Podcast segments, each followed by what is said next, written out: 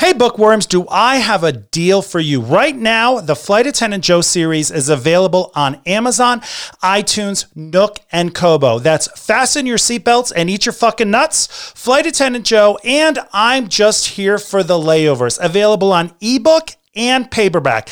And here's a little secret that I don't want you to tell anyone, all right? This is just between us. Right now, each ebook is only two dollars and ninety-nine cents. I know, I know, but I did not fall and hit my head. I know exactly what I'm doing. And each one is two dollars and ninety-nine cents right now. The Flight Attendant Joe series, available on Amazon, iTunes, Nook, and Kobo. If you're looking for an inappropriate laugh, I've done all the work for you. All you have to do is sit back, read, and enjoy.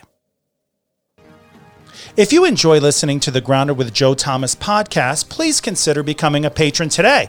Visit www.patreon.com slash grounded with Joe Thomas. There's multiple tier levels, and each one of them comes with access to the Friday Debrief, which is a short little podcast episode I record on Friday mornings for patrons only. Of course, the podcast is always going to be free on all your podcast apps, but if you want to become a supporter and a patron of the podcast, you can. Just visit www.patreon.com slash grounded with Joe Thomas.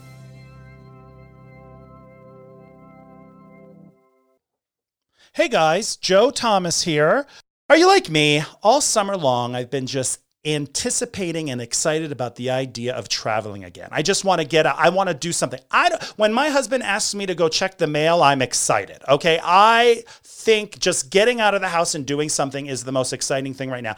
I am so thrilled about the idea of being able to travel again that I'm planning my vacations out until twenty twenty-five, just so I could look at them on a piece of paper and have something that I can look forward to. If you are right there too and you're excited about travel, I want you to check out Robert and Edgar from The Getaway Guys. I have known Robert for over a decade, and he is very passionate about getting you the best deal for your vacation. They cater to airline employees, their parents, and airline retirees. And I don't know if you know this, but I am an airline retiree, and I'm going to be checking out their website when it's time for me to book my next vacation. They can get great low interline rates with no booking fee, no booking fee. Ladies and gentlemen, that means all that money that you would have been paying for a booking fee is just cash in your pocket, in your wallet, in your purse that you could spend when you're traveling and exploring and having the adventure of a lifetime. And L G B T Q plus travelers, I fall into that category as well, they're authorized sellers of Vacaya, Atlantis, and R S V P vacations. They're a one-stop shop. You can do everything on their website. Hotel, flights, car rentals, vacation packages. I want you to follow them on Instagram and Facebook at Getaway Guys Travel, and then go over to their website, the getaway guys dot com, and start looking for your next adventure, because they're going to be there ready to book it for you. Again, that's the getaway guys dot com. Check them out now. Please do it. You deserve it.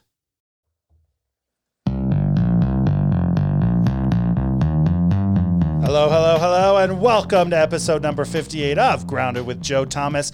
Today on the show, I'm bringing back an O G guest from episode number five that aired on February eleventh, twenty twenty. On the episode, Joe and Talk. Nope, that's not it. Joe and Ryan Talk Politics. Today, it's Joe and Ryan Talk Election twenty-two. And Ryan comes on to discuss with me how he came to the, the decision. God, I can't even speak today. I'm so excited. The decision to vote for Joe Biden instead of Donald Trump. He voted for Donald Trump in twenty sixteen. And in February, we talked about how he felt about it. And now after the pandemic, he came on and we talked about why he chose that, how he feels about the future. It was so honest and raw, and I really appreciated that we could have this conversation. Ladies and gentlemen, welcome Ryan to the show. Rock, man. Let's rock, baby. Ryan's on the show today. Ryan, welcome back to Grounded with Joe Thomas now, sir. Welcome. Yeah, it's good to be here. It's uh, definitely going to be a fun conversation. We'll see uh, how much more interesting than last time. Well, you know, the last time you were on the show, it was February tw- February eleventh. It was um, episode number five, and now this is like episode number fifty-eight. Yeah. Or, or is wow. it fifty-seven? Yeah. God, I don't even know anymore. It's one of those. Um, oh. But yeah, so welcome back. You know, somebody just messaged me like two weeks ago and said, I hope you're going to have Ryan back on after the election. And I was like, "Apps, actually I am. So this is really cool. Well, I'm glad I could make someone's, uh, someone's hopes and dreams come true. Oh, dreams, I don't know about. Hopes, yeah. You have fans. you have you have fans from this podcast, which is very exciting. It's a little scary. All, all right, so are you ready for some difficult questions? Yeah. No. That's my Leslie Stahl joke. Are you ready for some difficult questions? Are you ready for some hard questions? No, I'm not. Um, so yeah let's, yeah, let's have some fun. Let's have some fun. So when you were on the show in February, we talked about how you had voted for Donald Trump in twenty sixteen because it was really a vote against Hillary Clinton. Mm-hmm. Do you regret yep. that? Do you regret that choice today? Um. You know, it, it's really hard. I, I go back and forth on that. I was actually thinking about that today, uh, just a little bit uh, in anticipation of the show. And, um, you know, twenty sixteen was as much a referendum against her mm-hmm. uh, as my vote this year was a referendum against him, uh, which is uh, so, so it's hard to say that, that I regret it. I think it served the purpose, although many of the re- uh, secondary results, if you want to call it that, um, such as things that he's done while he's in office or not done while he's been in office, uh, definitely sour that milk. Exactly. So what do you, um, so will you share with us who you voted for this year or no? Oh, absolutely. Yeah, no, I, uh, I very, very proudly went in there and I was a ticket splitter. I voted for Biden and then, you know, I voted on merit down the board below him, down ballot. But yeah, I, I mean, I went in there ready to go and uh, and did something I never did my entire adult life, and that is vote for someone other than a Republican uh, in a in a seat uh, that high up. Mm. What makes you? You know, my grandparents were the same way. They were very. They were down the ticket Democrats. They voted for every Dem- and they were older. So they were the old, old school Democrats that were actually racists.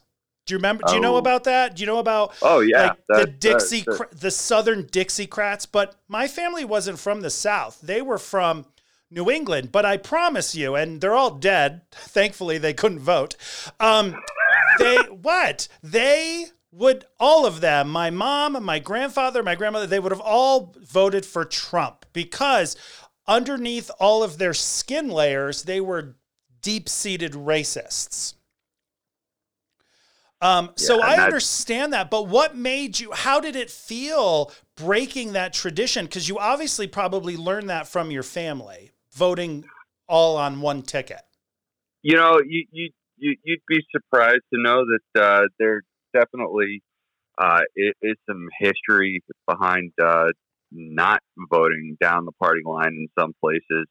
Uh, believe it or not, my dad was, uh, you know, for the most part, a fairly conservative person, but there were some times, uh, specifically uh, the ninety-six election, actually, my dad uh, voted for Bill Clinton. Mm. Um, yeah. So uh, there, there is, uh, there is a little bit of juice there to that, to that one. Um, but it felt really, uh, refreshing actually. Um, you know, uh, do I agree with, you know, everything that backs policy that, uh, Biden got elected on? No. Uh, but at the same time, we really, there's nowhere to go but up from where we are right now. I mean, it's just, you know, you look at the state of our country and, you know, the, the the Wall Street people that are playing around in their investment accounts, they might have a different viewpoint on that. Um, you know, but those of us that have to get up and, you know, go to work every day, uh, it's a really sad state of affairs right now. I think there's so much, so much riding on this election and what's going to happen, uh, you know, once he finally does take office, that it's just, it's unbelievable. You know, I'm I'm glad that you stated, like, you don't agree with all the policies that Biden and Harris are bringing to the table or whatever, but you felt like we could only, there's only one way to go. Like, we've reached rock bottom. So, you know, you can't go any further than rock bottom, but I think with Donald Trump, you actually can. Um, but how, you know, and you said you, en- you, it felt good to vote for them, but what is it, the th- what is the thing that made you like switch off and say, yeah, I can't vote for Trump again? You know, I, I was already really teetering on the fence and going back and forth in my own personal thoughts. Uh, last time, uh, you so graciously had me on the show, uh, oh, but COVID nineteen, uh, just seeing what it did, uh, not only to people, uh, you know, that ended up ill or passing away because we just didn't control it appropriately, uh, but also just what this back and forth and not really taking any sort of really definitive action on it as a country uh, has done uh, to the larger scale economy uh, and particularly the airline industry. You know, th- that's someplace that uh, resonates for both you and I mm-hmm. uh, greatly. So many of our brothers, sisters and friends are, you know, they're wondering if they're going to have a job, you know, at some point next year. And many of them have already, you know, they're out there doing something other than, and, uh, you know, a big piece of my decision definitely rode on that because, uh, you know, call it what you want to call it, but the airline industry is absolutely a utility. So as, as important as it is for these people to have jobs because of our own personal affiliations with the industry, mm-hmm. uh, you know, the more flexible and robust the airline industry is, the more flexible and robust our country is. Uh, because so much moves back and forth. I mean, you just think about uh, organ transplants. You know, it sounds that, you know, those are things you don't really think about, but nine times out of ten, you know, that stuff like that's riding on a commercial flight to get to where it needs to be, and you don't have the availability of frequency. So what does that do to something like that? Mm. So, like, that's really digging in deep. Like, the fact that the current administration did not handle this pandemic as well as they should have trickles all the way down to, oh my goodness, now flights aren't going out and there's a problem, like the airline industry is suffering and people could not be getting their needed organs. I never even thought of that. Yeah. It's, you, you know, when you take it down to a very micro level, you know, if you really want to dig, those are things that are, those are things that are affected, you know, we, same thing, you know, on the converse side, you know, people want to argue that when a conservative's in office, and generally speaking, they're correct, um, you know, oil prices at the retail level um, go down. So does the consumer price of certain types of things, because a lot of, you know, plastics made from oil, right? So, you know, manufacturing costs go down. Same thing can be said here on this side about the airline industry. There is, you know, the butterfly effect is a very real thing. Uh, you know, it goes a lot further than most people actually give credit to. Now, if you weren't in the airline industry, do you, th- and you weren't affected like this, just the idea of it being so down, like digging through and saying, wow, people who need, you know, specific organs being transported across the country aren't getting them. If that didn't affect you, do you think you would still have that feeling regarding how um, the administration, and I'm not just calling out Donald Trump, which I will later. All right. I'm not, but I will, I will give me a minute, but I blame all those fuckers. I blame them all because nobody has, nobody has the balls to say, hey, Trump, you're fucking up. And I don't care if you have anything against me. Um, hundreds of thousands of Americans are dying. So stop calling it a hoax and tell people to put on a fucking mask. That's all. Dude, if he would have did that, if he would have said, this is this is serious, put on a mask, I'm going to help you, he would be president-elect. Yeah. Um, you know what? I, I, I'm not saying that we would have one hundred percent solved the COVID problem because you're seeing the bounce occur right now in Europe. Um, Italian friends of mine in Northern Italy are, you know, are posting about it on their social media. Yeah, there's a little bit of a sense of fear as they start to shut things down to kind of recontrol the bounce here. But they had a really good seven months or so of functionality in their society that we have none of in terms of consistency. And you look at where I live down here in Florida, and we're just trucking along like, you know, oh, everything's fine, everything's fine. But, you know, you talk to people that are in the medical field that actually work in the hospital, and it's like, yeah, okay, you know, Chad, the twenty-three-year-old that's partying at Elbow Room, it's not going to affect them too bad, right? But then there's people like myself who have an autoimmune disease. I'm young. You wouldn't you wouldn't guess I would be in that risk category, right? But mm-hmm. I can't go do that, because if I end up in the hospital, the question is, do I come out on wheels or do I come out on my feet, right? right? Yeah. And there's so much of that, and there's, you know...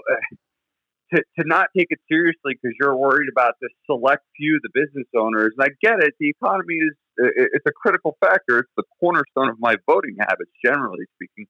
But this is different, because guess what, man? You can't take money to the debt to the deathbed.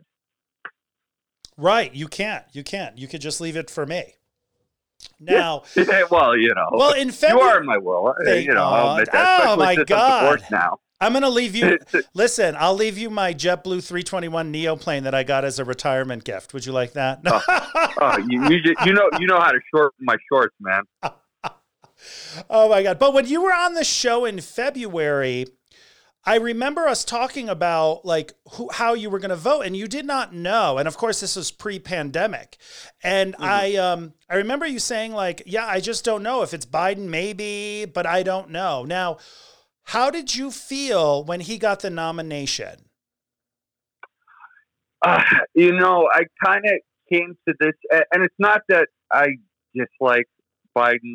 My greatest concerns with Biden lie in number one, he's got forty-eight years in, in the Beltway.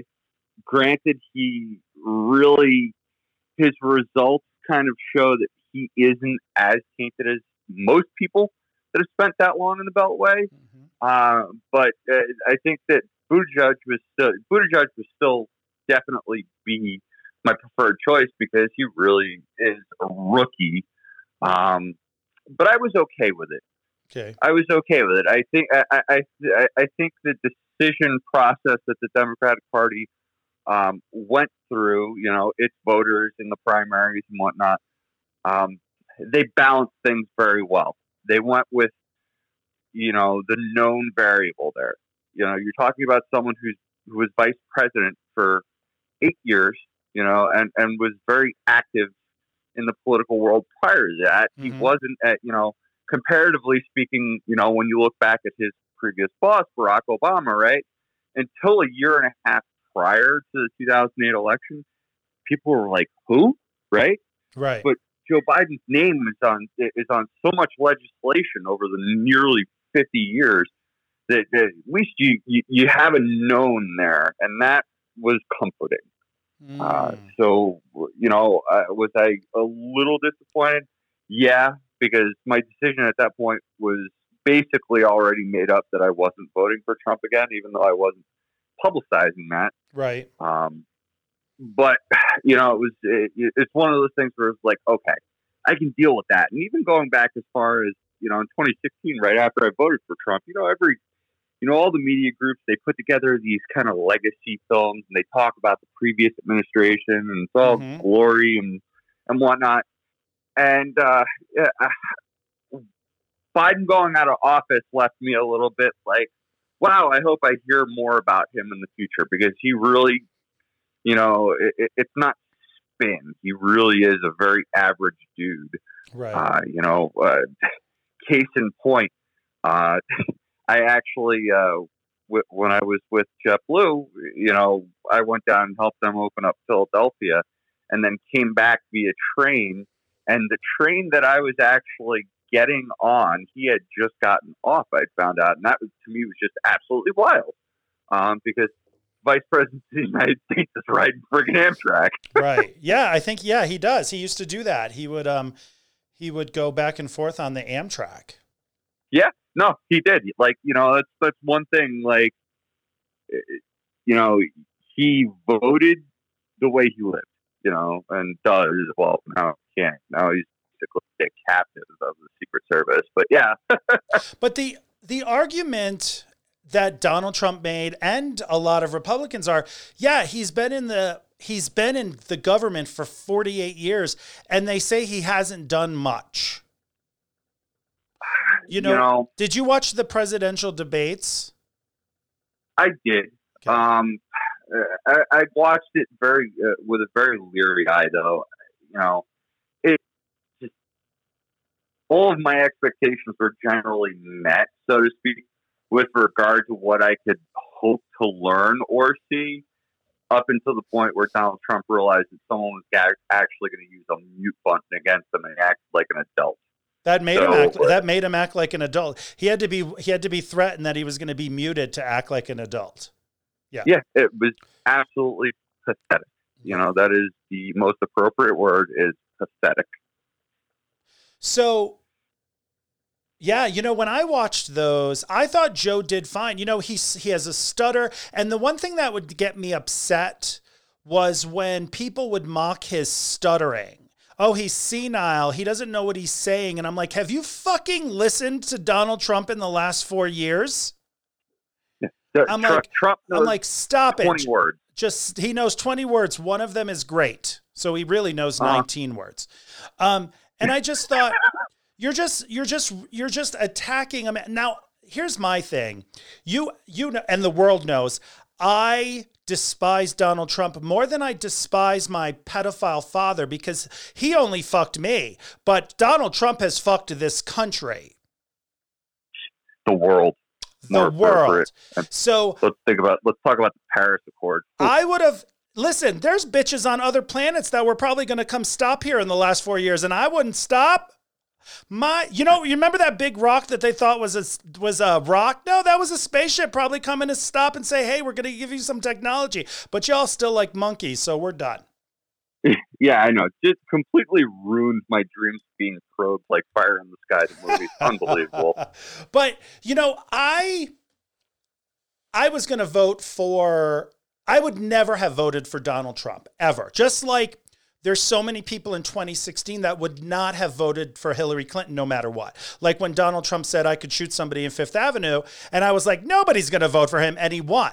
So there was nothing I was going to do. And I'll be honest with you, Joe Biden was not my first choice. My first, my first, first choice was Kamala. Then when she dropped out, I jumped onto Pete. You know, it's like when I was in my twenties and I would go to the gay bar. When one didn't work out, I'd jump on the other one. And then... You know, and then, and I still love Pete, and I think he's going to get a great position in the cabinet under Joe Biden. But um, Joe Biden was not my first choice, but I thought, you know what? When Joe Biden speaks and when he's on the television, I'm not embarrassed. Even if he stutters or he says one little thing that's off, I'm like, oh yeah, okay. Because for four years, I have been battered by ignorance at the highest level. Does that make any sense? Yes. No, uh, a thousand percent. Yeah. I mean, our bar has been set so low uh, overall, and that's not a knock on Joe Biden. I actually, I'm scrolling through eight hours ago, Joe Biden posted on Twitter, uh, I spent the morning with the co-chairs of my covid nineteen council, so on and so forth, and I actually retweeted that with the caption, now this is a president whose Twitter I'm enjoying the notification from for that exact reason. Right. Um, it, well, it, it just look at that. Look at that. It's he got he won on Saturday, and I'm not going to play these games with these crazy people who are like, we don't know. No, he won. That's how it works. Um, yeah. And he already was like, on Monday, I'm putting my team together to tackle this covid nineteen. I'm like, holy shit, you're not even president. We still have like seventy-two days, and you're already getting ready to jump in and try to help mitigate this and help us. And this other fuck is still like, it's not real, as one hundred twenty-five thousand cases have been taken. So I'm already like, oh yeah, I made the best decision. Oh, uh, totally. And uh, you know, it, it's amazing, you know, two points here uh, in response to you. Uh, number one, when Donald Trump was elected, I don't even think within himself he believed he was going to get elected, right? Because most of his policy-based appointments that, traditionally speaking, the president of the United States already kind of has at least a general idea, top three for each seat, right? Mm-hmm. I mean, he had to go out there and start making phone calls like, hey, man, you want to be in my in my cabinet? Like, the only person that was really unknown and was a huge turnoff to those of us that are, you know, major airline veteran, veterans and, you know, a T W A junkie like me, Carl Icahn. Like, that was immediately a turnoff for me just because of what that guy did to T W A. I mean, I get it. The guy's all about his money. But that was about the only person that anyone knew anything about on Trump's cabinet. Biden, I mean, we're walking into January twentieth. On January twenty-first, we have a very different country uh, yeah. in terms of our capability to address issues. It's not that, you know, anyone that believes that a light switch is going to flip and on January twenty-first, America is just going to, you know, that reset button oh, they're, is going to take effect. They're lying to themselves. They're lying yeah. to These last four, this man, this Donald Trump man, has done so much, and this is what people don't understand. Like, he has done, or maybe they do, he has done so much damage to this country and to us as individuals, even just interacting together. It's going to take a long time. And don't even get me started on the Supreme Court, because, you know, two-year-olds right now are going to be dealing with some of those fuckers when they're like forty. Oh, yeah. Fuck our- Uh, that that fucking um, Handmaid's Tale chick who was a handmaid at her religion cult, that makes my balls want to fall off. So it's not all the fun you had in your twenties, huh? No, I'm kidding. No, no, no. Oh, my God, no. I mean, if that was the case, my balls would have fell off when I was thirty-two. I'm the Renaissance man in that sense. I'm just waiting. No, um, God, oh, your balls won't fall off. Um, they, you know what? It's science. Like, hey, hey, this is where science works. They don't fall off just like that.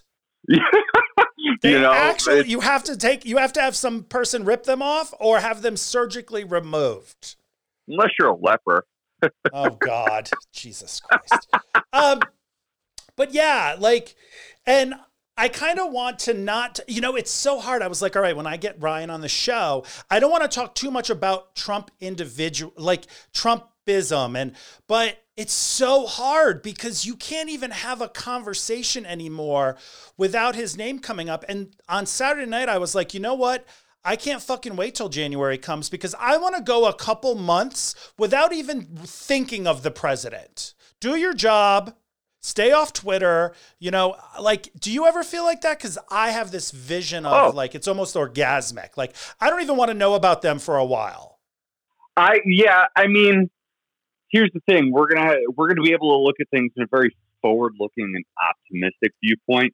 But the, the Trump hangover, um, that's, that's what I'm calling it, is... Uh, oh, that's good. I like it, that. It, it, it, it's going to last for a while because there's a lot of things you got to clean up. I mean, we walked away from things like Paris Accord, the World Health Organization. We pissed off all of Europe, you know, and, and, and it's not that I, I don't believe in the America second to none theory still. And I don't love my country and believe in exceptionalism. I do. Um, but I also believe in having the humility um to work in the same playing field, right? You know, everyone goes back and says, oh, we're, you know, the reigning World War champions twice in a row and blah, blah, blah, blah, blah. Um, we can't even kick a disease's ass right now. Like, oh, yeah. So what good is that? Yeah. What good is it? There's no good to it. Who cares what we did in the past? Right now, right now we're a results-driven society, and uh, our results speak for themselves. You know, I love my country. I love America. Um, I'm a citizen. I have a different outlook, though, or I look at the country differently probably than you do, because I look at the country like I've only been legally married for five years or seven yep. years, or I've been married in Connecticut since two thousand five, but I had to fight to get my marriage federally recognized. I lived in Florida when a gay person couldn't adopt children. Oh, God. I've had a half a martini and I can't even say the word children. Maybe that's my body rejecting, my body saying, Joe, you were never going to fuck adopt children anyway, so settle down. But, you know, I think I look at this country like, yeah, it's great. I love my favorite, fa- I love freedom of speech. It's my favorite thing. It's our number one thing. Um, but I have this love-hate relationship with this country. And I will admit that because as much as I love it, It hasn't been fucking easy. And I'm a white dude. So imagine how it's been for somebody who's not white, whether they're a woman, a man. And in the last four years, we have not made it any different, any easier for people who could be different. No, we, we you were a thousand percent correct. And, um, and it's, and it's interesting, uh, kind of going to a more personal side. Obviously, you know this. Some of the listeners may not, and some of my other friends may not, um, that will listen to this. You still I have, divorced wait earlier. a minute, wait a minute. Before you, you have friends still after you voted for Joe Biden? uh, yeah, well, uh, friend of me's. We'll call him that. We'll get into that in a okay, second. But go ahead. I didn't mean to interrupt. I'm sorry. No, it's fine. I mean, uh, you know, so obviously now I'm divorced and I'm back in the dating pool, and I live in South Florida, right? And it's and it South Florida is truly a magnificent place to live if you have a very global view, because mm, almost everyone is from somewhere else, whether it's a mm-hmm. different state or a different country. And it's a very Latin culture.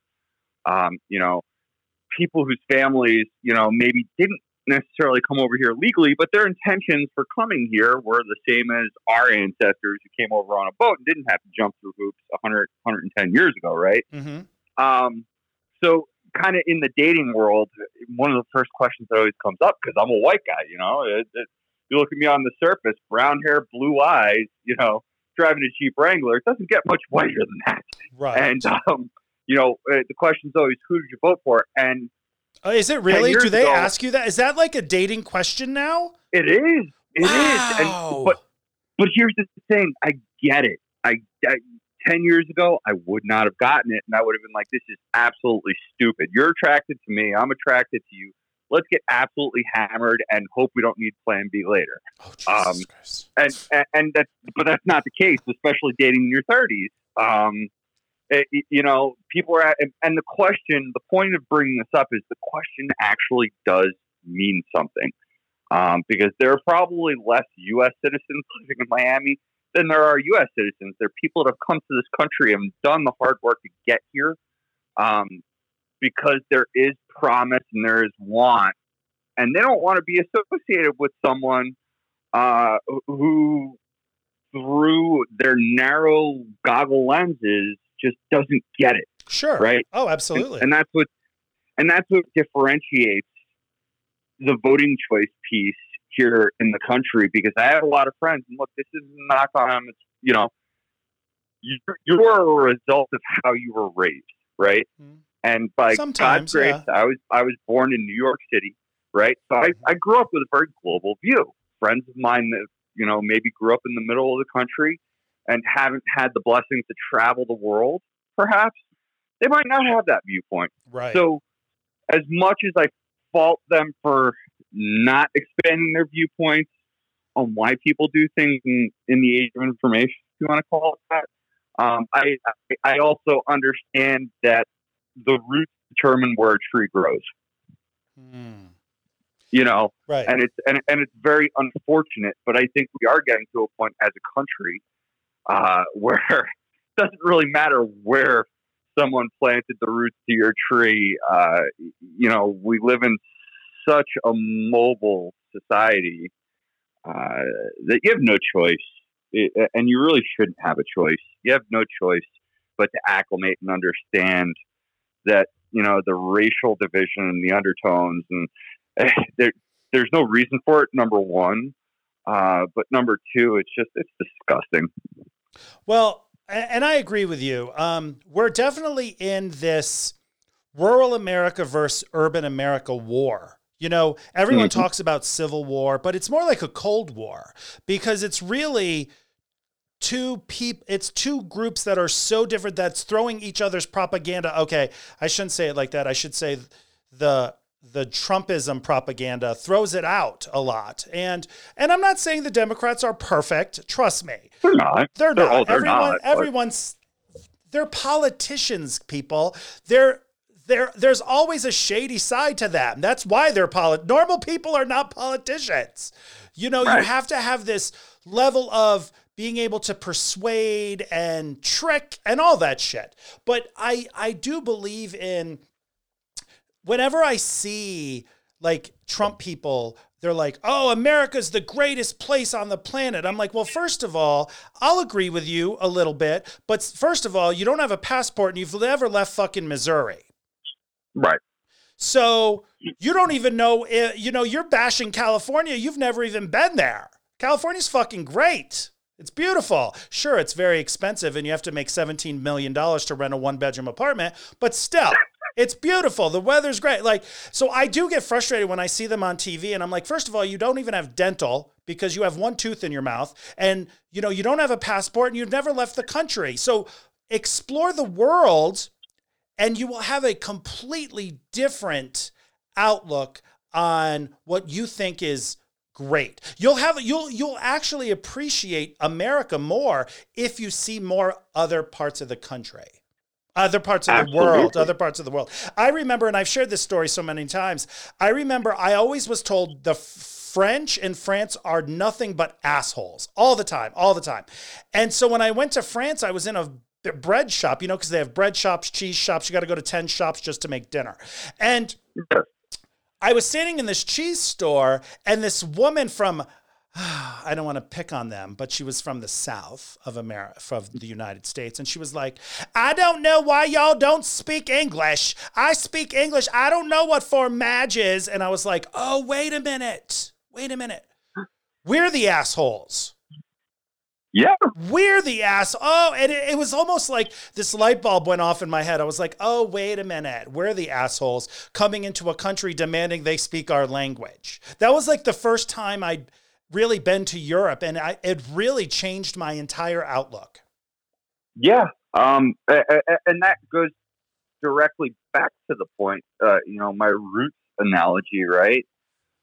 Uh, if you've never been forced to experience it and learn it, then, and if you've never gone off the tourist trap trail either, uh, you know, in many of these countries, you know, you think about France, there, they, there's a lot of nationalist pride in that country, mm-hmm. rightfully so. It's an amazing culture with amazing history, you know, and and they do something great, and that is, you know, take an axe to their leaders every fifty to one hundred fifty years or so when things start getting screwed up.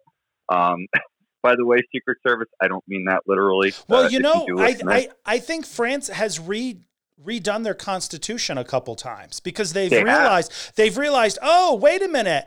Are you telling me something written in seventeen seventy-six doesn't apply to twenty twenty? Yes, that's what I'm telling you. That's not the same well, world. That, and that's the exact reason the same why world. Concord Square is so famous. What is Concord Square famous for? Who? French Revolution. Oh. The, the, the Concord Square at the end of Champs-Élysées. Mm-hmm. Uh, I just butchered the pronunciation, so I apologize. But yeah, Concord Square, that's the French Revolution. That is what that is famous for. Right. I'm sorry. I was drunk in France, and all I remember was drinking cheese, eating, drinking cheese and eating wine. That's all I did. Um, I did a lot of that too. Now, let me ask you, um, you were okay with Joe Biden coming on the ticket. What was your first instinct when you heard Kamala was put on the ticket? I mean, I have uh, I have law enforcement background, and her policies don't always uh, blend. Uh, you know, am I saying, oh, you know, it's all roses and uh, and tulips in that environment? No, definitely not. As a, but uh, I, I I think that she is a little extreme. Okay. Uh, Do you mean to the left? I, yeah. Okay. Uh, and you know, maybe some of that. The, uh, you know, I apologize in advance, slightly anti-California bias. I am mm-hmm. a New Yorker. Um, so that's going to exist in every level. Um, but I think the, ba- the try, like, for example, case in point, right? Um, wanting police officers, for example, to have to hold, uh, you know, hold personal culpability for things that are accidental. Are there things that are intentional, or are there police tactics that are just completely thrown out the window? And we're, we've seen it, you know, with with body cams, you know, we've seen it. We've seen a lot of bad shoots and a lot of bad situations really come to the surface, and it's really escalated the movement of the country to change things and make things right finally. Um, but uh, I, I, you know, when a police officer makes a decision in a split second, you know, there are times where that decision's not going to be right, and to hold them criminally liable, uh, I, I have a little bit of an issue with that, because no cop that I know anyway wakes up in the morning with the intention of walking out there to be a jackboot asshole. There are a lot of, you know, you know, former bully victims out there in the world too. Um, I just, you know, no one goes out there with the intentions to kill people and, uh, and not understand the depth of what happens with the decisions that you make when you're in uniform either. Uh, you know, on the paperwork that I had to fill out, and I, you know, I was, I wasn't even full time. I was, you know, a reservist, an auxiliary officer. Um, you know, in the application process, there is a, and it is a block letters, block letters in the county agency that did all my hiring background for that stuff. Do you have any religious, moral, or otherwise obligations for taking a life to protect another? And yes or no. There is no writing answer or justifying it. That's it. You know, and that question stopped me, and I think it stops most people that have to answer a question similar to that. Um, when you do, because if you did just scribble right past it, you probably don't need to be in that job or in that role anyway, right?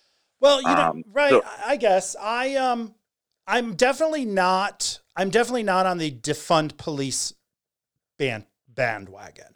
I actually am the guy who thinks, actually, we need to put more money there, into there. There the, needs to be reform. Well, def absolutely. Like when I found out that, like, and I guess, you know, you're. Ignorance is bliss. And when I realized, like, oh, oh yeah, they, you know, a lot of them just go through police academy for what, six months. And then they're out there patrolling the world. And, you know, it takes doctors ten to twelve years to be, a, to have their job and to be able to know what they're doing. And then I realized, like, wait a minute, like, yeah, you've got people, you know, oh, I'm having a mental breakdown, and the police come and then they don't know how to deal with it. And then they shoot you and you kill you when you really are just having a mental break and you need a psychiatrist. There's yeah, so many no, levels I- of that. And then when my head exploded off my shoulders, and I'm not saying this to, like, minimize all of the people who have been killed by police in the last whatever, but when that cop, I, and I'm so sorry, I don't remember his name. I don't remember exactly where it was, but that cop shot that dude in the back seven times. Mm-hmm. I am. Um, I was like, oh, oh, oh, oh my God. Because at that point I thought, I remember, and I was having a discussion with a friend and it got fucking heated because my friend was kind of like, well, we don't know what happened. And I was like, bitch, listen to me. Seven fucking, you had to pull, he had to pull that trigger seven times. I have shot a gun. I shoot a gun once and I panic. This dude shot the gun. Who go? And I sat there with my friend and I was like, watch this. One, two, three, four, five, six, seven, in someone's back. I'm like, no, no, absolutely not. So that is why people are so, like, they've, it's not one situation. I think it's everything. It's like when you finally get divorced and your spouse says, wait a minute, I just forgot to put the glass away. And you're like, no, bitch, it's everything you've done. And then this glass was it. Yeah, no. And, and, and absolutely. You're, you know, people are not wrong. Uh, no, no reaction at a large scale in society like that occurs for no reason. Bottom line, right? Anyone that's uh, anyone that's out there that says that uh, you know, all of it's unfounded is just, they're out to lunch and they're toeing a line. That's um, you know. But what I would think that people need to do is we need to spend a little bit more time on a case by case basis, really truly looking at facts, because there are other times um, where the circumstances that lead up to a moment or a piece of evidence, if you will, uh, you know that. No pun intended, triggers an event aren't immediately made available. Um, and there are true serious ramifications on both sides of that decision tree, what the officer does and then what society does to react, right? Mm-hmm. Um, and I think as a people, both in uniform and as civilians that are, you know, standing for what are their rights as human beings and citizens, Uh, we need to really, truly calculate on what the potential uh, results of an action are as well.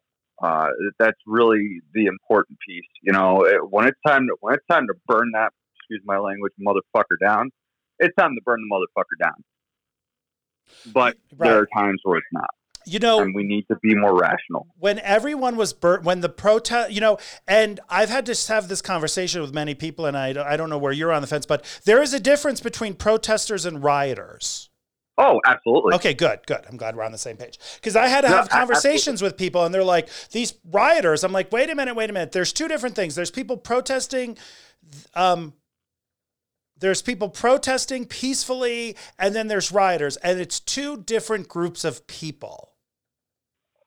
Yeah, and, and, that, and that's the big problem with social media, though, is you give, I mean, thirty years ago, and this is where social media is great and it's, and it's bad, right? It's great because we have immediate effect with respect to the truth coming out in situations that didn't exist when you and me were younger. um, I'm not going to age Oh, I'm way older than longer. you. I am way I older than you.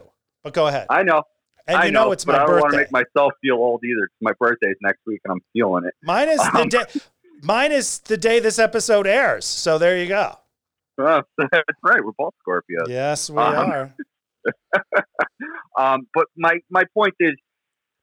It, it, social media gives uh, leverage and opportunity to people that aren't necessarily out there for the right reasons, you know, because there are, you know, you have the anarchist factions that you right. know, go out there and, and and they're doing things. And look, on the left and the right, they have there are people that go out there and embed themselves um, allegedly in the name of something to do things that create a negative you know, right. uh, vein of impression.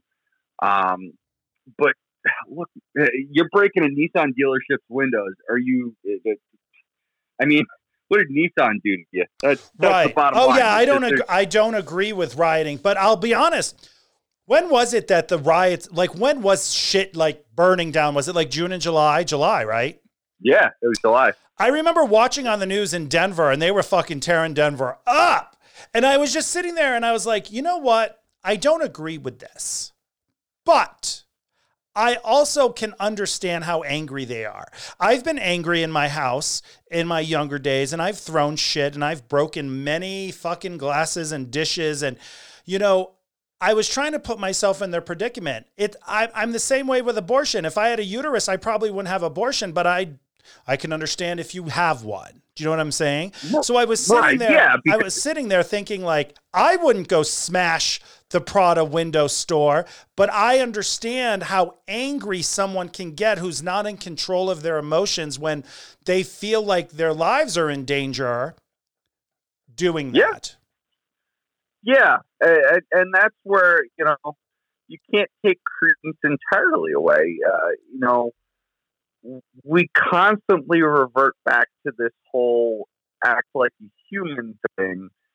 And yes, uh, you know, that, that is the preferred and appropriate route, but there are times where that just doesn't get results. You know, letter writing campaigns only go so far. Politicians, you know, politicians react to money. We, you vote, we vote with dollars as much as we do ballots in this country. Right. So, right. Make a monetary impact on the country and uh, you will get results.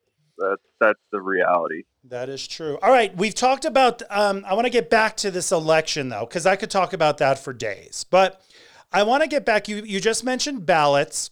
What are you thinking being someone who actually voted for Donald Trump? Because I kind of put you into that, like, oh, you've been in that cult. Now you're out of it. So, because I think it's a cult. Um, oh, no, it is. I mean, I mean it, it, when I see some fucking lady crying on the news because he lost and she's wearing a, sh- um, I, I saw this dude wearing a Donald Trump jacket the other day. I was like, this isn't North Korea, ladies and gentlemen.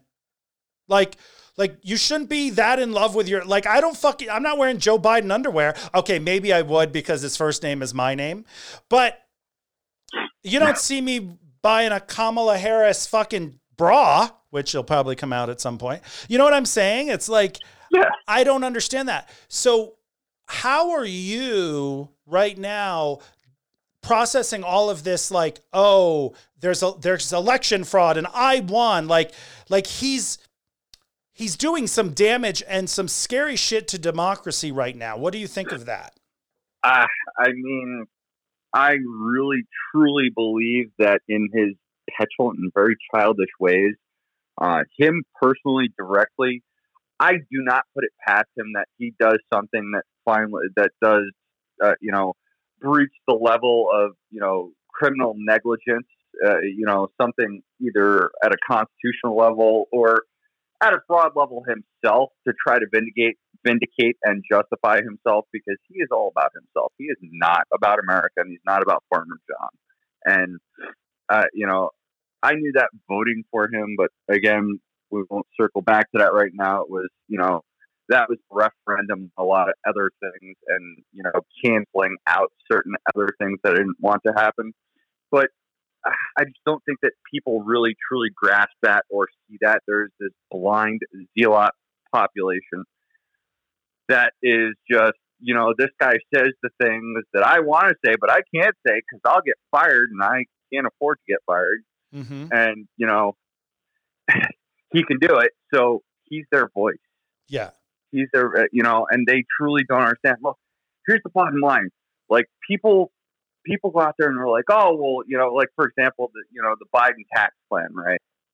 And this is, uh, you know, look, if I were making north of four hundred grand a year, I'd probably be a little bit pissed off because I like my money too. I don't make that much of it though. Right. So it doesn't really truly affect me. But most people don't even understand that that tax rate increase isn't on the whole four hundred thousand dollars a year. If you make four hundred seventy thousand dollars a year, it's on that last seventy grand. Your tax bracket isn't really changing that big. And everyone goes, oh, well, that's going to detract from, you know, jobs, this, that, and the other thing. Not necessarily. The jobs just slide around. Right. You don't, you don't, you don't ever truly lose jobs, right? If you're looking at jobs as jobs, they change places, right? The mm-hmm. guy that was drilling in an oil well, his job is now at the Tesla factory doing Q C on a battery. There's a new job there. That guy might not, not have that skill set, right? But that's not society's fault, right? Isn't that what Hillary Clinton said, though, in twenty sixteen? She was like, yes, coal's going away, but we'll have programs so you can educate yourself and have new jobs, because there'll be new jobs. There'll be tech jobs. Like, that message has already been put out there. I yeah. don't think it has anything to do with that. I think it has to do with what you said earlier, is a lot of people will vote against their own well-being because Donald Trump is the king of assholes. And he is the one who gets up there and he tells you, you don't have to be sorry for feeling this way. You don't have to be sorry for being a racist. You don't have to be sorry for this or that or that, because look, I'm not, and I'm the president. Yeah, and that's great if you're in a private therapy session, but you have to go outside and society and hopefully live. Exactly. Like, that's what you pay your therapist for. I don't want to see that from my president on television. But yeah, it's it's the, you know, I'm so fascinated. I'm really fascinated with the psychological brains of the average Trump supporter. The not the one who is worth seventeen billion dollars. So of course they're going to vote for him because, hello, they don't want to be taxing all their money. I'm so fascinated with the person that works at Subway, and I'm not, I listen, I order Subway. I'm not against Subway, but the person, yeah, everyone's got to do a job to survive. Everybody so. has a job, but it's the person that works at Subway who's screaming, oh, they're going to raise my taxes. I'm like, honey, you don't own the Subway. Right. You know, no, but they're not raising your taxes. Like, you don't make over four hundred thousand dollars a year. Like, it, you're going to be okay. You're you're the you're the you're us. You are. You know, there's there's so many of these these people who are really like us, but they follow this king. It's really like Marie Antoinette served them cake, and they're just eating all his cake, which sounds disgusting. It, it, it, you're you're not wrong though. It, it, that's, Bitch, I know that, I'm it, not it, wrong. Whose show is this? No, I'm just kidding. Shut your mouth. Oh, that's funny. That's funny. Uh, no, but you're right. And that's, that's what I struggle to wrap my head around. Um, it, you know, it's one thing to vote on political ideology, which is generally speaking, unless someone uh, makes some seriously grave errors at the House, Senate, or further down local level. Uh, I will generally vote on party lines in that sense. But when you come to the caliber of the President of the United States, you are the image that some kid that lives in poverty in, you know, the most remote parts of a country like India or Bangladesh and doesn't have access to the same luxuries we do. You're the image of America that that person has growing up, mm-hmm. right? Oh, yeah. And that is that that is a very big deal. Because you're not, because it's not just, I don't give a crap who, because I don't know who, what the what the uh, the Prince of Luxembourg's name is, right? And I doubt many people do, right? Wow. Um, but almost everyone knows who the President of the United States is. Oh, of or course, the Prime Minister of the U K, right? right? So you are speaking for three hundred fifty million people plus those that are unaccounted for in this country. There is a standard you have to rise to. Period. End of sentence. Absolutely. And we now are the laughing stock of the world. Yeah. So, you know, I was saying this to my husband the other day. I was like, I don't know who's going to be the new Secretary of State, but boy, do they have a new, they have a very difficult job. Because they have to go, they have to go back out there in the world and say, hi, I'm sorry. We fell and hit our head for a couple of years, but we're back. uh, you know, and it's scary. Uh, what's scary is because, listen, Uh, you know, we can pretend everything's, you know, roses and daffodils, uh, you know, around the world. But we do have some real geopolitical threats that we need to militarily and economically, uh, you know, kind of keep controlled, whether it be China or mm-hmm. Russia. Um, but, uh, you know, you think about like Europe, for example. Europe has traditionally, uh, you know, when we're not going over there and fighting their wars for them, um, been huh. our greatest ally over the two hundred forty-four years that our country has existed in one way, shape, or form. And we've done things uh, that have pushed their trade habits into the arms of Russia. And it's not that their people don't deserve to be prosperous and, uh, you know, and enjoy wealth and health and whatnot. Uh, but the world is dog eat dog at that very high level. Economic, and there are real economic impacts to us losing value from trade partners like that. And Donald Trump has very much turned Europe off and, you know, opened that door, that economic door with, uh, you know, Russia, because now you don't have to put it on a boat or an airplane, put it right. on a truck or a rail car, and it's there. Which, which, which hurts us. Yeah, well, and that's exactly my point, right? So, you know, I keep going back to these unintended uh, impacts that the way Donald Trump carries himself as an individual. And there are huge life lessons for ourselves as people. You know, we may not all be world leaders, but, you know, uh, the, the way we carry ourselves with certain people and our, and our viewpoints and our action points, you know, have very real results we don't necessarily think about. Um, and, and, and we're going to see that as a country with respect to him. Right. Uh, Joe Biden's not the easy button. You know, he was the, you know, erase previous history, but we still got to rebuild that track.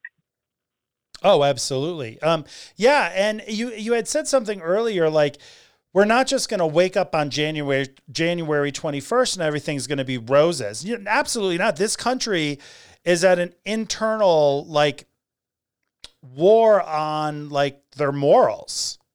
Yeah.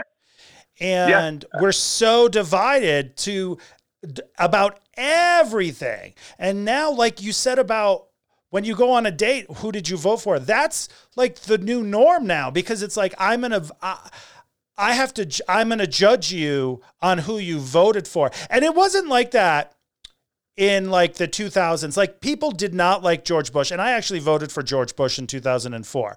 You know, people did not like George Bush. And now everyone's like, Jesus Christ, I would do anything to have George Bush back.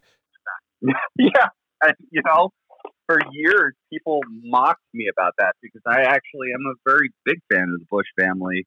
You um, love Bush. How? Oh, listen, I do, my listen, friend. You can't say that and not expect me to say that back. But go oh, ahead. Uh, you know. Oh God, yeah, I hate I Bush. You get you get hair. You, in, you get those hairs in your teeth, and then oh God, you're drinking them for weeks. No, thank you. But go ahead. Ah, it's okay. Flavor saver, man. Don't All right, forget. enough. We, we have respectful people that listen to this show. We're not. Listen, listen. It's funny because I know respectful people that listen to this show, and I'm like, I don't know how they listen to this show because I'm a monster. But go ahead.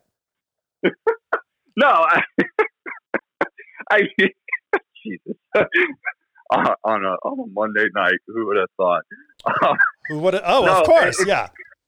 Uh, but I mean, the reality is, is when you look at things in the spectrum, like we really we've jumped the shark as a country, and it started. And I don't say this in a negative connotation against Obama, because God, I would have taken him for a third term over friggin' Trump at this point, mm-hmm. but. Um, I mean, two thousand eight is real. When when Obama was elected, that that same population sect that is absolutely religious for Donald Trump, that is when they became the vocal minority mm-hmm. that brought about Trump, right? Because oh yeah, absolutely. When because when you call when you look truly at the root of that situation, right? It wasn't about the Democrat. It was about a black man being in office. Um, Absolutely. For that particular, and, scared them. and like, and like a fire, like a fire in, you know, the brushland, it spreads because now people take this ideology and they tack on their ideology viewpoints, or people, you know, the savvier politicians, they grab that and they go, yeah, that and this. And eventually you get this snowball effect. Right. And I, and I truly believe that that was the catalyst moment. And I don't really think that there's a way to go back from that entirely, um, unfortunately, as a country, um, because we've just kind of given root to this ability to for people to really go unchecked with extreme viewpoints on the left and the right, uh, you know, and, and, you know, free will to change things. Because they don't personally agree with it, not because it's, it has a bigger moral benefit for society. It's almost, know? yeah, it's almost like, as I said earlier, like I love the First Amendment, freedom of speech, freedom of religion. You know, listen, I'm not running for Supreme Court. I don't need to know them all. I need to know the ones mm-hmm. that matter the most to me. And, right. um, but there's, it's like a double-edged sword because that gives the crazy fuckers out there the ability to say whatever they want too, because if I can say whatever I want, they can say whatever I want, uh, whatever they want. Right. And that's, uh, you know, and that's where, you know, circling back to your point, uh, we really kind of hit a new level of country. And even if you look at the electoral map as it stands right now, while, you know, Georgia and Nevada and Alaska are waking up and trying to fast forward from twenty eighteen to the current year. Um, you, you you look at that electoral map and you truly do see you, you see how divided this country is, but how close it is also, right? Yes. Because, were, were because you, go ahead. I'm sorry. I'm getting worked because out. our because the I mean the voting turnout was absolutely truly amazing on both sides of it, which shows that there are people that pay attention and do give a shit, right? Mm-hmm. And in the grand scheme of things, ninety-eight percent of the population, we are the same people and we have the same values and we want the same things. How we go about it is drastically different. And that is the only difference. I was shocked. I was shocked. So, I, okay, wait a minute. Before I even say about me being shocked, I ex- this is what I expected. And I told my husband this. I said, I think Biden's going to win. But I also, but I don't believe Donald Trump will believe it. And he's going to do everything in his power to try to steal the election. Oh, yeah. Now, what I was so shocked about was that more fuckers voted for him in twenty twenty than voted for him in twenty sixteen. That surprised me because we've all lived in the same country for four years. And my husband had to explain to me, but you don't understand. He speaks to them. He says the things that they want to say. Mm-hmm. So, you know, and the fact that more people, because, you know, more black people voted for him in twenty twenty, more women voted for him, and more gays, that I don't understand, but more gays have voted for him, Latinos, like, and my husband's like, well, that, because more people voted, that's what's going to happen. more people yeah. vote, you're going to get these small groups getting more because they came out to vote. People in twenty sixteen that were like, oh, you know, it doesn't matter if I vote. Because, you know, these people have that mentality of, oh, I'm not going to vote because it doesn't matter. And I think in twenty twenty, they realized, especially the Black Americans realized, oh, shit, if we vote, we change shit. Yeah. Uh, you know, and this goes back, again, this goes back, though, to the Obama administration. People, you know, uh, you know, he got elected on the backs of the hopes and dreams of, you know, population in our country's history uh, was marginalized. Um, and, and they understood that, they finally understood that there was a reason to use their power.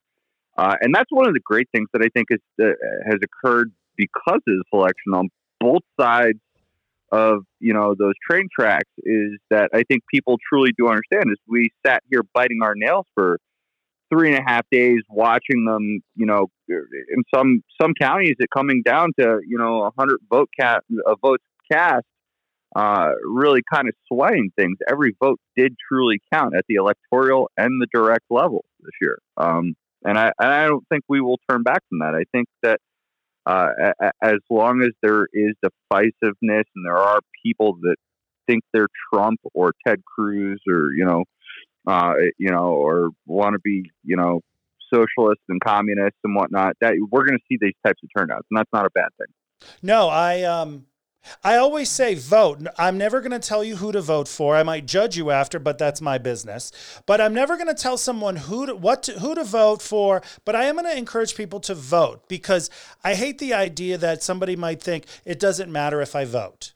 But no, it does. That is that is the one thing that is so exciting about turning eighteen, is to have a say in how the country is run. Yeah.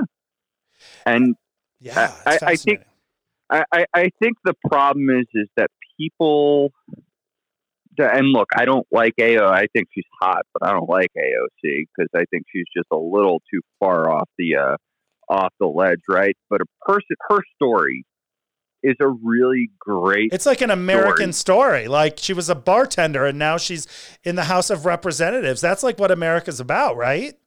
Well, I, and that's exactly it. And it, uh, but but even more so than that, uh, you know, when we talk about the vote and why it's important to go out there and vote one way or another, I'm not going to marginalize the people that voted for her, because if you look at her district, right, it's it, it, it's a district that, generally speaking, has a lot of poverty, right? Mm-hmm. Um, lower level of education, in that, you know, maybe more people haven't completed college or even attended college, right? So there's all these factors that really create socioeconomic issues for them to to up their, you know, quality of life in life, uh, you know, in a city as big and competitive as New York. And she speaks to them because she hears, whether she lived it or not, and, you know, I, I'm guilty of this, and I will still take that pot shot every once in a while at her when she goes too far off the, uh, off the reservation. But, um, off the reservation. You know, she grew up, she grew up with a lot of privilege. She did not struggle growing up. She came from an upper middle class family, but I do have to give her respect that she does understand and acknowledge the needs of the people that she's representing. And that's where the vote is important. And that's right? her job, right? Isn't her job right. to represent the people in her district? So if you live in a district that is, those things aren't important to you, you might not think she's the best person for the job, but in reality, but she's, she's representing her people. So she's doing a good job. And I'll, I don't know, you know what, this is going to sound, and I'm, and I'm going to lose so many gay points in a minute, but I don't even know her name. I just call her A O C, and I barely talk about her because she's, she's kind of off my radar. I know who she is. Um, From my from the far left, I hear she's just basically cut, sent down from heaven to save us, and then from the far right, she's basically have she's hiding horns on her head. I mean, so, at a national po- at a national politics level, I think she's nuts. But okay. I get, wh- but I get why she has the job that she has, because I'm from New York, and I know her district. I worked in her, her district. Where's her district? Where's her district? See, I don't know. It, it, it, she, so she represents Queens and uh, and Harlem and the Bronx. Oh, so like Astoria, Queens, or yeah, Jamaica? Yeah, and that yeah, no, all all of Queens, oh. uh, if I if I recall correctly. I mean, um, I may be wrong actually, but uh, you know, a large chunk of Queens, I know for certain, the northern part of Queens and the western part of Queens in particular are her district. And, uh, you know, she's got an interesting, you know, catchment because you go to Astoria and it's, it's kind of up and coming. It's a little bit middle class, mm-hmm. right? But then, you know, you go into, you know, other parts of the outer boroughs and, you know, people live in these tenement houses that, uh, you know, nine... ninety percent of the time, the hot water doesn't even work because the landlords are absolute, you know. Your landlord's Jared Kushner. That's why. Oh, no. Yeah, yeah. I couldn't help myself. Like the devil. Yeah. That dude sold his soul. I saw an up-close picture of him today, actually. Mm-hmm. I looked at him and I was like, this dude's lips and skin are so freaking perfect. There's no way he tra- he didn't trade his soul to the devil for this. This is going to sound so awful, but he's Jewish, and I think he would be the guy who would Um, tell say if it was nineteen forty, he would be like, um, there's Jews living in that house. Don't hurt me, but hurt them. That's, he that is the vibe I get from him. Like he would, he would be like, there's Jews in that house, but don't hurt me. He would be the guy hired by the Nazis to, to call out where Jews are. No, absolutely. He okay. is an, he is a total turncoat, which actually brings, uh, brings a very interesting Uh, point as we kind of get closer wrapping up here. Um, oh, are you done? I, I no, no. I mean, if uh, I don't I'm know if you are, I'm, uh, I'm. No, I have some more questions. Um, but go ahead, go ahead. I'm sorry.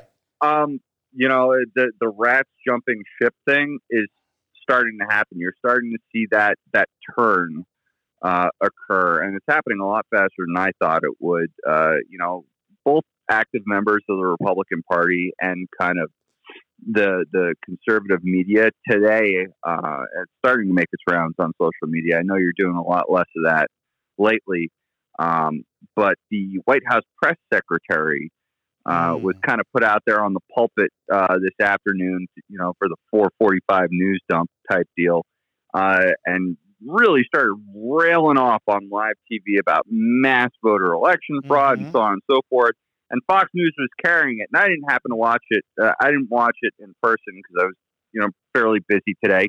But uh, I mean, Neil Cavuto was on there, and I watched the tape, and he actually, he, you know, literally screamed over over her broadcast and was like, "Take this off the air. This is garbage. This is absolutely disgusting. I can't, in good conscience, continue to show you this." I read that. I read that. I read that. Yeah. When you lose your voice box the way that Donald Trump has and his administration has today, that that that's a very clear indicator that you were just a vehicle, number one, and number two, you really don't have that support. Do you think someone like her, who basically, like, those are the people that I feel, or I think, have sold their souls to Donald Trump? Like, there's something like Like that girl, and I don't, what's her name? See, I'm terrible. I've blo- I've already forgotten about that, but it's been three days. Um, what is her name? What is the press secretary's name? I forget her name. It's also. like Kaylee just, Trump lover. Yeah, Mc, I don't know. McEnany or something. Uh, um, Kayla McNair, Mc, uh, Mc, McEnany. Right. I think it is. She literally, and this is it. She come. She just lies. Point blank. Exclamation mark. There's no, mm-hmm. you you can't, you can't even say, well, like, no, no. The, some of the things that come out of her, a lot of the stuff, like today, like there's like massive voter, there's no, there's, show us, please, please show us. Yeah. You know, it's not called fraud. It's called fucking mail-in ballots. It's right. You are, you are basically saying that hundreds of thousands, a hundred million ballots are fraud. But those are American votes. Like, come on, think about what you're saying, people. Or do you think that they've just fall, gone so off course that they can't even redirect at this point? I that that's really what it comes down to, and it, and it also comes down to, you have to realize that we live in a society that is uh, the result of the ability to have immediate self-gratification, and you can fix anything but, you know, a gunshot wound to the head at this point in society, right, with technology.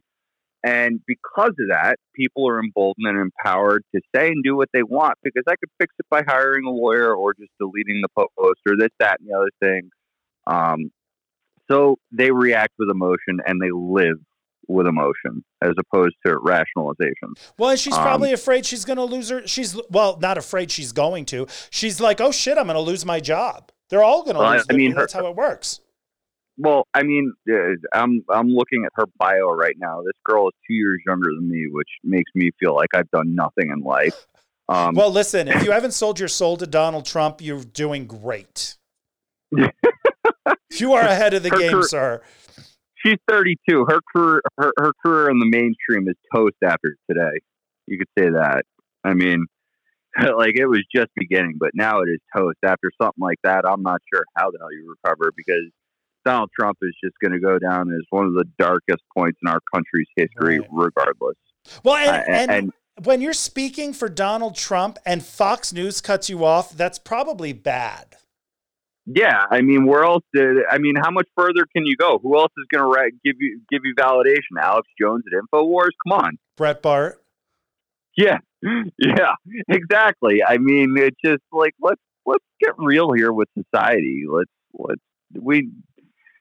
We've gone so, so, so, so far past the extreme on the extreme. Like, the extreme is scratching each other's asses at this point on both it's sides. It's too much. Not- you know, you know um, when George Bush left after his second term, he wrote one of the, he left so classy. One of the greatest, he left Obama a beautiful letter. Obama has talked about it, you know, the, their mm-hmm. inauguration, you know, about, can you imagine what it must have felt like for Barack Obama to hand over the keys to the country to Donald Trump? That must have been the hard, the hardest thing. I don't even like giving my keys to the cat sitter.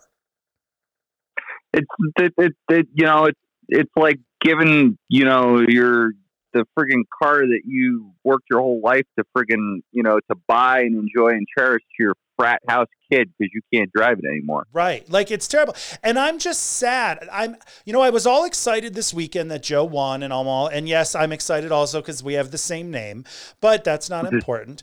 But I had this sadness yesterday thinking, that shit's not going to happen when it's time for, you know, there's usually that, hey, we're going to meet. Obama met with Trump and said, hey, this is what's going on and blah, blah, blah. But you, the president right now can't even admit that he lost. And I kind of, and it makes me sad for America, because this is a point where he could actually, like, is anyone sitting him down to say, hey, dude, listen, yeah, I know it sucks. You lost. It sucks. And you hate losing because even in your mind, soldiers are losers, but we won't talk about that. But listen, like, you lost, it's okay. You could go out on a high note. And I just don't think it's going to happen. I, and it makes me sad. It, it it's the, you know, it is really watered down. You know, one of the, we hear it, you know, every, every mouthpiece on the news, you know, they talk about the peaceful transition, right? And peaceful transition will exist because it, because the reality is, if Donald Trump doesn't walk out of that White House willfully, uh, the sergeant at arms is going to put a, you know, in a, a SIG or a Glock in the small of his back and say, "Let's go, dumbass." Um, but that's about the that's about the extent of what you're going to get from him. He's seventy-four years old, and he acts like he, he's eleven, and he carries himself like he's eleven, and that's the unfortunate reality. But in that context, I think we're really just, it's a speed bump in the road. I, I, you're not truly... thinking too much about it. You're not, are you worried about, are you worried about the next seventy-two days of what he could possibly I'm afraid do? What he, I, I, I'm definitely afraid that he is going to create some political booby traps and maybe do some things with policy that are going to be very hard to reverse. I mean, uh, you know, you can only do so much with an executive order, but you could do a lot of damage to society with a set, with an executive order also uh, in a very short period of time. Um, I definitely worry about that. Part of me is just hoping that he is, you know, waffling back and forth between looking at a rope and a really high pole someplace and how the fuck to carry on for the next seventy-two days, knowing that it's done. And it, no matter what he does, uh, there's, you know, there's nothing he can do about it. But yeah, I, I, I would be remiss if I didn't worry about him doing things that could have either dramatic economic impact or, I mean, look, the, the way our Constitution is written, there's certain, who's to say he doesn't gin up a wag the dog scenario where, you know, he doesn't create some sort of a conflict that creates military action. You know, it's a it's a sidetrack, right? You know, um, I'm not saying that, you know, that's probably an extreme and it probably won't happen, but honestly, with a person like him, you kind of got to keep it in the realm of possibility. History. Right, right. There's nothing. There's nothing that, you know.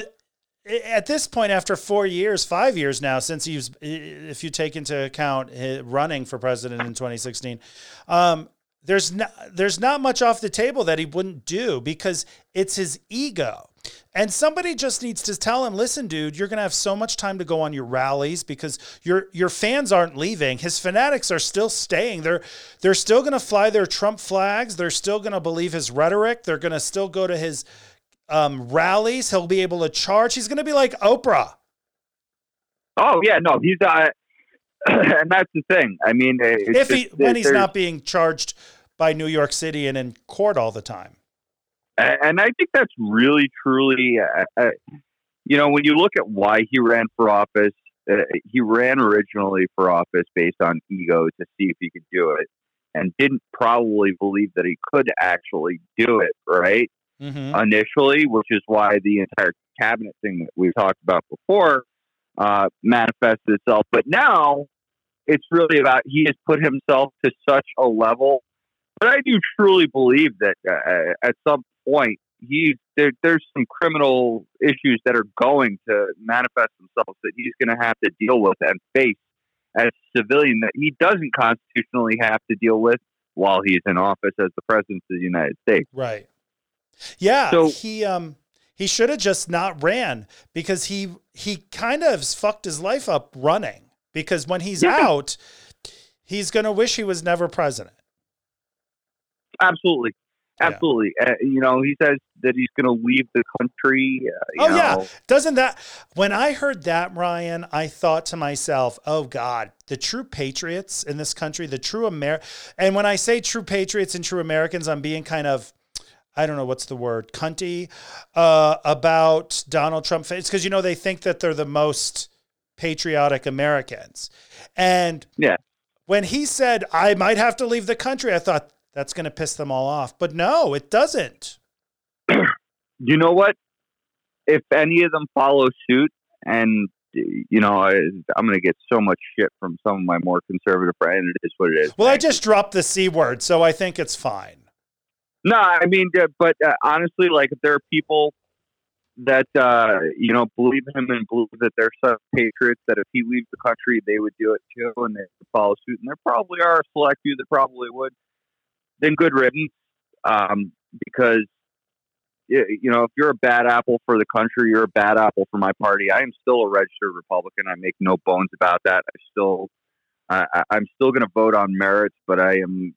Going, my fundamental values, as much as they're human, um, also work on the economic level. That's where I'm a conservative, so I will continue to vote that way. Mm-hmm. But that, oh, yeah. this isn't this isn't conservatism. This is not conservatism. Well, this, this is, isn't the Republican Party, Ryan. This is not the Republican populist. Party. It's, it's the Trumpism. It's the, it, well, it's popular. It, it's a it's a populist viewpoint, and it's a populist movement inside the Republican it's Party. It's like a and, cult personality situation.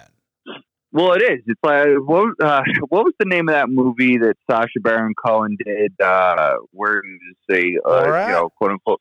No, where he was the Middle East dictator. Um, oh God, and, I don't even remember. Yeah, that I mean, one. It was a flop. It was a flop of okay. a movie, but it came out after Bruno. Um, Came out after Borat and Bruno, but it was, you know, he was a populist dictator, right? That okay. ran an oil-rich country, and, uh, and and that's what Trump kind of reminds me of because he just, you know, when someone says no, they're fired. and they're only hard because you can't kill them. Oh God. Oh God. Don't say it like that. But you know, I'm trying, I'm looking up that movie. You said it came after Borat. It wasn't Bruno, was it? The, oh, no, it was a it was movie called, after that. It was called The Dictator. Yeah. Yeah. It was called The Dictator. I don't remember ever seeing that. I'm looking at the, I'm looking at the, um, I'm looking at the movie poster, which is funny. He's standing on a cam. He's sitting on a camel, but yeah. Um, yeah. I, go ahead. It, I mean, like there's a scene where he's competing in the quote unquote Olympic trials. Right. And his competitor from his country, that he's the leader of next to him, takes off in front of him. So he shoots in the stomach and then wins by default.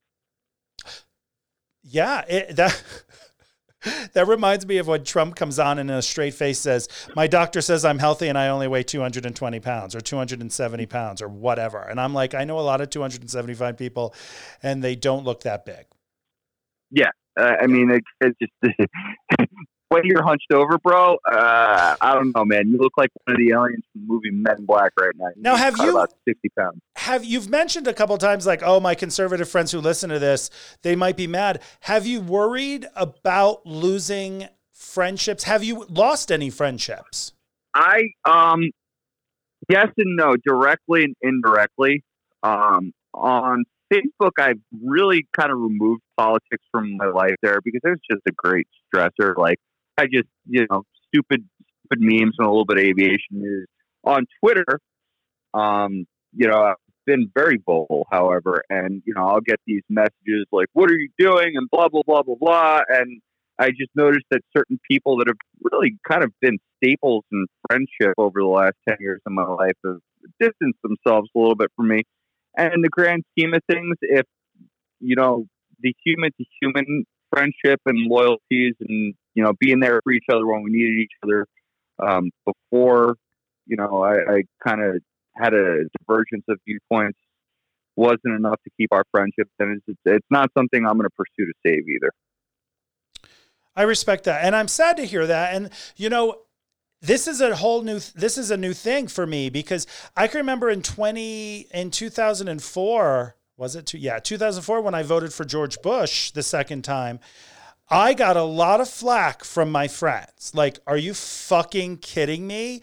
And I was just like, I don't like John Kerry and I don't think he's strong enough and we're in the middle of a war and I'm not going to vote for John Kerry, but I never lost any friends or they were yeah. never like, oh, you've done something so outrageous that we can never forgive you. I even talked about it in my book, one of my books that I voted yeah. for George Bush. And it was like this secret that I was like, I'm going to have to share this secret because I wanted people to know it's okay. Like if you're a, like if you're a Republican and you've always voted Republican and Donald Trump is the ticket, it's okay not to vote for him. And that's, I was like, listen, I've always been a Democrat and I voted once for a Republican. You can do it. You're not going to die. Yeah. And look, here's the thing. It's about dignity and it's about self-worth, self-worth as much as it is national, you know, you, you know the national good. Um, because uh, honestly, so, sometimes you gotta cut, sometimes you gotta cut a toe off to keep walking. Right. Yeah. Um, like, uh, but like I think about like, you know, my grandfather, my, my paternal grandfather, I mean, this guy, uh, eighty-four years old now and just absolutely tough as nails. He's came back from the deathbed a million times. They amputated his leg earlier this year. Right. Mm-hmm. Um, Because because he had gotten gangrene in one of his feet because he's had some circulation issues and, you know, he couldn't walk, couldn't walk, couldn't walk. And, uh, you know, so they amputate his leg and he says, no, fuck that. I'm going to get an, I'm going to get a prosthetic. I'm learning to walk again. This guy is walking again. Right. Okay. And oh, wow. the reason why, I, the reason why I bring this up um, is because sometimes you got to amputate a toe to save the body. And uh, in terms of my political ideologies, you know, I'm going to, I'm going to have to pinch my nose and eat the bag of shit for a little while because, uh, you know, because there are going to be policies that I'm absolutely certain I'm going to diverge on with, with, with respect to Biden. And I think he's a one-term president. Kamala Harris has the ticket for the Democrats, uh, you know, in twenty twenty-four. Um, I, I fully believe that. I don't say, I, you know, Biden knows he's just a reset button. Oh, of no course. He, he can't, dude, dude. Oh my God. And when I drop the dude, you know, it's serious. He came out of fucking retirement to save our country. Exactly. Like, he came, this motherfucker should be chilling out with his wife, drinking martinis and doing nothing but being a grandfather. He had to come out of retirement to save us from a f- dictator. Yeah, he's he's giving the last year, years of his life is what it really comes down to. Absolutely. When he finishes this term, he's going to be closer to ninety than not, right? Well, How he'll, be eighty-two. he'll be eighty-two. He will be? Yeah, I thought he, he was almost up there already. No, he's, well, he'll be seventy-eight I, by January, so he'll be eighty-two. Okay. Yeah. Okay, so I was off by a few years. I mean, but you know, even for someone as healthy as him, because I loved that he friggin' jogged onto stage the other night. Like, I, I laughed how at many that. more years of enjoyment are, is, is he going to have in life? Like, he's given up his last years for the country. But he's going to be the I guy who that. saves America from Donald Trump. And that's, from, like, if I was retired right now and they you said, hey, Joe, come run for president, you could you could beat Donald Trump, I would do anything. I don't. I would be like, drag me out there and just prop me up like Bernie on Weekend on Bernie's. Yeah. Weekend at Bernie's, you know, yeah. You know, and I'm not going to agree with his policies all the time, but he did what I needed him to do. He got this scumbag out of office, and and, and he's going to force people that have been very vocal for him, and not that I want to suppress it, because look, everyone's entitled to their message, good, bad, or, or, or ugly, right? Right. But people that have done things also that, are, you know, are very immoral. It, he, he, him being elected is going to force accountability, and that's yes. a really important thing, um, because there are a lot of people in his circle of his campaign that were able to kick shit over their shit um, because they were in public office, whether it was appointed or senator approved and whatnot. Mm-hmm. Um, they, they, they, they, you know, Donald Trump's life might be over in a few years, you know, because he's up there, you know, he's not healthy. Um, But there are a lot of people from his cabinet that have an entire life ahead of them. They're going to have to answer for their decisions. Yes. Yeah, absolutely. Well, I love that you called him a scumbag, because I love calling him a scumbag. That's I actually, you know what though? I saved that word for Mitch McConnell. I usually, that's how I refer to Mitch McConnell, as a scumbag. But Ryan, before I let you go, we're going to play a quick round of Let's Get Grounded, but I want to thank you for helping turn this around, because, you know, a couple of, like a month ago, no, not a month ago, two weeks ago, when that Amy Handmaid's Tale chick became a Supreme Court justice, and we all know how she feels about the homosexuals. Mm-hmm. I, um, I went on this rant. I went on this thing on Instagram, and I was like, if you voted for Donald Trump in twenty sixteen, I blame you for making me worry about my marriage.